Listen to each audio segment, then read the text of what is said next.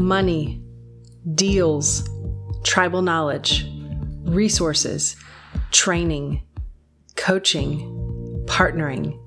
We are Texas's largest real estate investor association at Texas Starter Kit dot com. My name is Shenoah Grove. Welcome to the show. So today's uh, tip of the week uh, is inflation, interest rates, and housing. Oh my. Uh, this has been a very interesting uh, since since uh, Russia u- u invaded Ukraine, which I think we just, I, I don't want to say celebrated. What's the opposite of celebrating uh, like uh, uh, a year after someone invades another country? Cry, we're memorializing, we're crying about, yeah, something. Um, so I think uh, once that happened, at the same time, inflation was going bananas and um, bananas. That's a technical economic term that uh, Fed Chairman Powell will be explaining at the next Fed uh, meeting.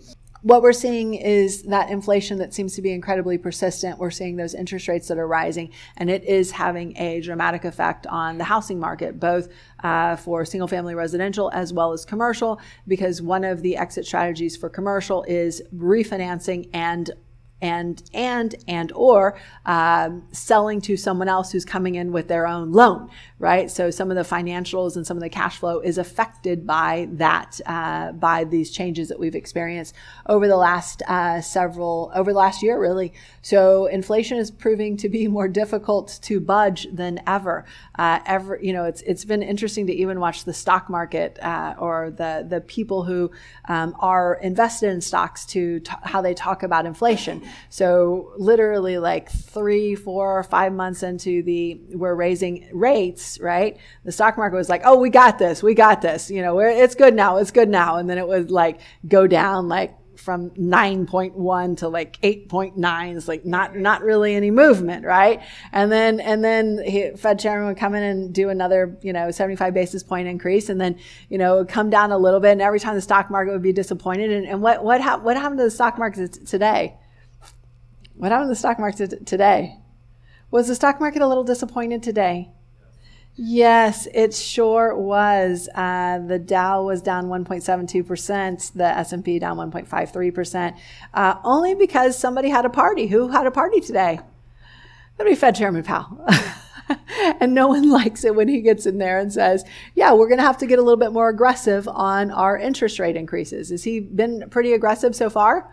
I'm going to show you exactly how aggressive he's been. He's probably been one of the most uh, aggressive uh, Fed chairmans uh, that we have had uh, probably since most of us are, uh, in this room have been around. So uh, those rate increases so far have not affected the economy. What do the jobs look like? What do the jobs numbers look like?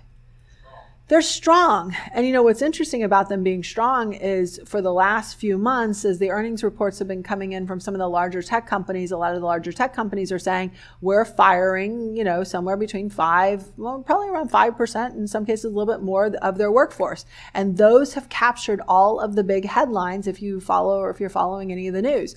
But, but, but, but, uh, why, why isn't un- unemployment growing? Is because all of these smaller businesses, right, are doing what? Oh, well, you know, I'm so sorry Amazon fired you. How would you like to come and work for me? So these people are getting absorbed uh, almost immediately, right? Um, so those rate increases so far have not affected uh, the economy.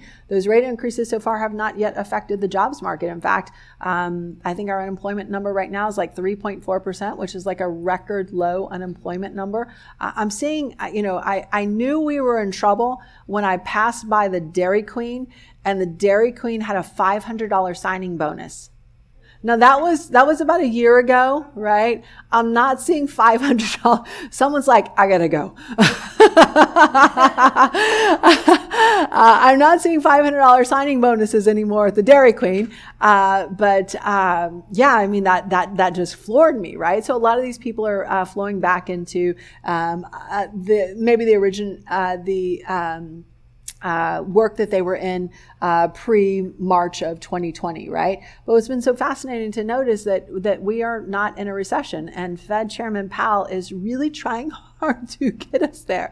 I think if we all make a pact in this room um, to stop buying eggs uh, and uh, just stop spending, we could we could actually help the help the housing market, actually, because once we stop spending, once we stop seeing those inflation numbers go go up, then then Fed Chairman Powell's going to take the brakes off of um, or put the brakes onto his rate increases, right? And that's ultimately what we want to see at the end of the day. Uh, but he's he's you know not uh, he's.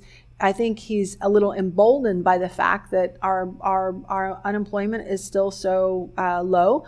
Uh, we've got still so many jobs, and he's also un- probably annoyed, and I think probably everyone in this room is too, that inflation is still relatively high versus where he wants it to be. So Uh, the only thing uh, that uh, uh, the interest rates are not improving is is is is inflation, right? But they're hitting some other areas of the market, including us, uh, when it comes to housing. So those interest rates are not responding to those rate increases, um, at least not the way that the Fed market, uh, the Fed uh, and the markets want it to. So that's something that we're going to continue to have to contend with, and for us in the real estate industry, because about seventy percent of the houses that are bought on the M L S are bought with financing, right? That's going to continue to have uh, uh, effects on us. So uh, interest rates are increasing at their fastest pace on record. Uh, there's been a bigger effect on the stock market than there has been on inflation. What does that mean? The stock market's going down at a fast, like in a day, right? At a faster rate than some of these inflation numbers are going uh, down, because uh, when when uh, you know they every time they look at the C P I data, the inflation number, and it's still high, the stock market has a little. It's like it's like oh, you want to invest in the stock market? Here's your defibrillator, right? It, it comes it comes free, you know, it comes free with it. So so whenever they know that uh, Fed Chairman Powell is going to have to raise interest rates again, either increasing the pace and or increasing the the the rate um, at which he does it, um, uh, it has had a big effect on on the stock market. So we're seeing that. The next, oh gosh, I, this um, my projector is not uh, fantastic up here. So, but I do want to go through this with you guys because I think this is a really important chart, and um, just kind of give you some relevance of how um, the interest rate increases are, are working. So this is the cumulative change in federal funds rate since the start of the initial rate increases. So they track the rate increases that we had in eighty-eight, ninety-four, ninety-nine, twenty fifteen, and that uh, lighter colored one at the very top, that's twenty twenty-two. So over a twelve-month period, we've gone gone over four point five uh, percentage uh, points higher. That's even higher than what we did in nineteen eighty-eight, okay? So it has been dramatic, to say the least, and um, it's it's it's fascinating that uh, that, that while the inflation numbers don't, um, uh, um, uh, there's no correlation, right, between these inflation numbers and this these increases. So we'd think it would be like an, a negative, you know, a negative uh, correlation. Uh, there has been certainly a correlation when it comes to housing, uh, but in a little different way than you guys might think. In a little different way than you guys might think. Um, so the housing market is reacting. Sales are down thirty percent year over year. For some of you guys, I know some of you mentioned that you are realtors, right? Real estate agents or brokers in the room. Um, it probably feels like a, uh, like a like a light switch. It's gone from on to off, and it feels like it happened o- overnight. Um, so it feels like it's over the last uh, six to eight months, from the May kind of time frame to obviously where we are today, uh, that we're seeing that big reduction in sales. Now, sales prices year over year, and this is the thing that I think is surprising people, uh, but but the surprise, this party is about to be over uh, shortly. Uh, sales prices are up year over year for the same month. So what does that mean? When we look at, um, when we compare um, uh, the average sales price and say, well, are we higher or are we lower? We're typically not saying, are we higher than, are, are we lower than last month? We're typically saying, are we higher or are we lower than this exact same time last year? So if you look at where we are, where this exact same time last year, we're actually up, you know? So it's like, okay, well, so that, so, so a lot of people would read that and say, well, the housing market is not being affected. Um, but the truth is that we've had, uh, the, the, where we've had the effect and where it's going to kind of, I think, uh, punch us in the face uh, more than a little bit is, um, If you look at the June to January numbers, if you look at the June twenty twenty-two, June twenty twenty-two was the absolute height of our fever pitch for sales prices, the absolute height for our uh, fever pitch and sales prices. So uh, the June, and, and we typically have a June, you know, to uh, January drop in the sales prices, but usually it's like three percent, right? Just just because of the distribution of the way sales happen in the market. So, so it's very normal. Um, but what we're seeing now, if you look at, for example, uh, Dallas from five hundred thirty-seven thousand to four hundred sixty-nine thousand, Houston, uh, four hundred thirty-six thousand to three hundred eighty-two thousand, San Antonio, four oh one to three seventy, Austin, six sixty-nine to five sixty-two, Texas overall, four forty-one to three eighty-six. So uh, in some cases, that's, uh, you know, a ten to fifteen percent drop, whereas normal is kind of like in a three to five percent range. So I think, you know, even though all of, you know, the National Association of Realtors and, and all of those folks are reporting solid numbers, like, no, it's not affecting house prices, it's still solid versus what it was. Once we get into like the April, May, June comparisons, it's, it's, that's when we're going to say, wow, it's a, and, and, and I think psychologically, um, that's going to be a psychological hit that may, um, cause a little bit of a, may cause some people to, like Fed Chairman Powell, to maybe slow it down a little bit. I think it's because I think it's going to show up as some really big numbers, uh, some really big deltas. So, but that being said, there were a lot of pay, what I would call paper gains. So in Austin, for example, in twenty twenty-two versus twenty twenty-one, the prices were up, what, twenty-five to thirty, twenty-nine percent. I mean, so, you know, it, it, it was funny because um, my husband and I, we were looking at our rental property portfolio. And I remember sitting down with him and, and saying, I just updated all of, you know, the values of all of our properties. Um, and uh, the, one of the last, the, the time that it was that I did this was May of twenty twenty-two. So at the at the height of the fever pitch, right? And I said, you know, these numbers just don't feel right. They feel good, but it's like, it's almost like that scary movie where the sorority girl is is like half dressed and a couple of drinks in her, and she says, I think I'm going to go out to the lake for a swim. And it's like, you know, no, no, stop, don't go, don't go. And like, you're, you just, you just know, like, something's really going to happen wrong here. I, I don't know exactly how it, how it, how it's going to happen for her, but it's not going to be pretty. And, you know, I had this, this moment, and it kind of reminded me of, um, this story, and I have no idea, honestly, if this is true or not, uh, but this story that I heard about uh, Rockefeller. Um, so like nineteen twenty-eight, nineteen twenty-nine, uh, stock market crash in October of twenty-nine, right? Is that right? Who are, who are my historians in the room? It's October of twenty-nine, right? Yeah. So summer of twenty-nine, you know, Rockefeller's getting in the elevator. There's an elevator operator. And for some reason, I, I don't know, I used, I used to go like this when I'm impersonating an elevator operator, but someone told me, no, you're wrong. It's more like this. So that's that's right. It's more like this. Okay, I don't know. So, uh, okay. Uh, whatever the movement is, the movement is. So, and the elevator uh, operator said to Rockefeller, what? What did he say to Rockefeller? He said, I am making a killing in the stock market.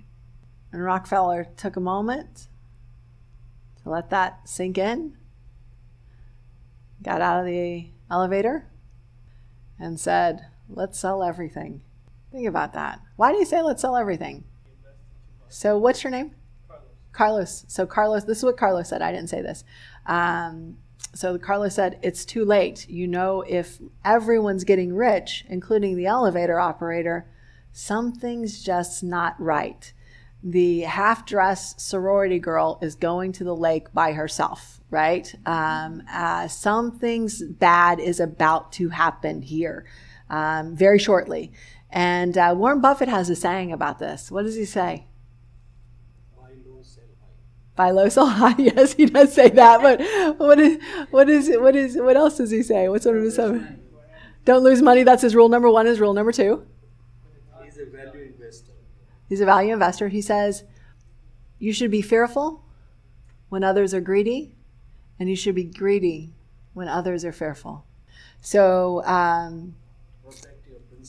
And yeah, always protect the principal investment. Yeah, so I'm I'm so glad we got some uh, fellow Warren Buffett uh, fans in here. If if you guys are Warren Buffett fans, uh, and and you want to, so so Charlie Munger is Warren Buffett's right hand man for about the last forty plus years, and um, uh, there's a book called Poor Charlie's Almanac. Um, it's about a sixty-five dollar book from Amazon, and it's like, I mean, like you could, you know, you could knock somebody out with it. It's, it's but it has all of his investing principles in there, and there's, um, they're, they're, they're all really fantastic. You want to know something interesting about, um, about Warren Buffett is that ninety-nine percent of his wealth came after he turned sixty-five years old.